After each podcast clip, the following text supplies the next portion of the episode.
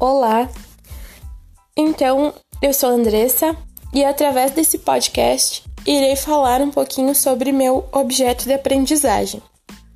O que eu pensei foi basicamente de uma semana contando sobre esse olhar antropólogo através da disciplina de evolução, no qual onde o professor de biologia ministra uh, mostrar quem são as sociedades indígenas e afrodescendentes, desde quando elas estão aqui, qual a importância que elas têm no nosso Brasil, tudo que elas sofreram uh, perante as mãos dos europeus uh, e mostrar a parte que os livros não contam.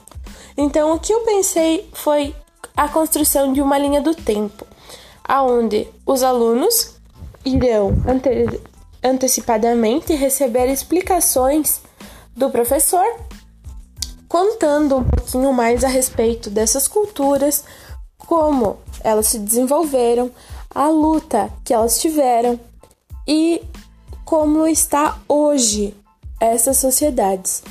E depois os alunos serão então conduzidos para a atividade de finalização desta semana, que é a construção desta linha do tempo, aonde poderão colocar imagens, poderão descrever conceitos aonde conseguiram aprender nesta semana ou então apenas palavras-chave.